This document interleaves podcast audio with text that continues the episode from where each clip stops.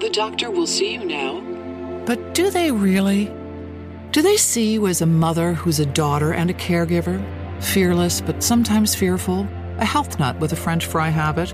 An O positive geologist named Patty, who's here today for a melanoma exam? At Kaiser Permanente, we believe the only way to care for all of you is by seeing all that is you. Kaiser Permanente, for all that is you. Learn more at kp.org. Welcome to The Terrible Take, a daily segment telling Steelers Nation what's on our mind. I'm Alex Kozora. I'm recording this on Thursday evening, and by the time you listen on Friday, we may have more answers than questions, but I'll give you my take with the jury still out.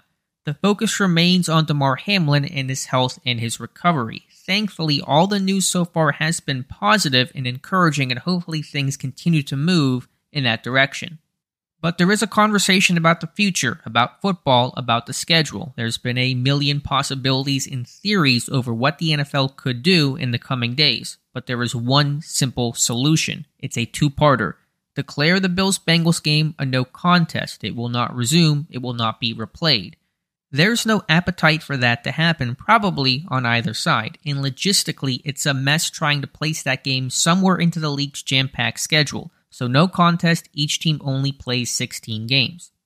Now, what about the playoffs and seeding? The good news is both teams are in the postseason. For seeding, go off win percentage. It's unlikely to have a dramatic shift on a 17 game seeding. The Bengals nor Bills are going to drop to the 7 seed because of it.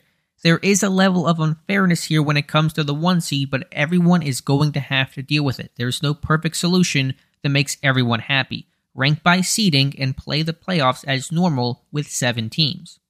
Under those two scenarios, there is no adjustment to the schedule, nothing pushed back, nothing moved around, no additional teams being added. It's the simplest and cleanest solution to work through an incredibly difficult process. Not everyone is going to be happy, but that's not the goal. That's an impossible task.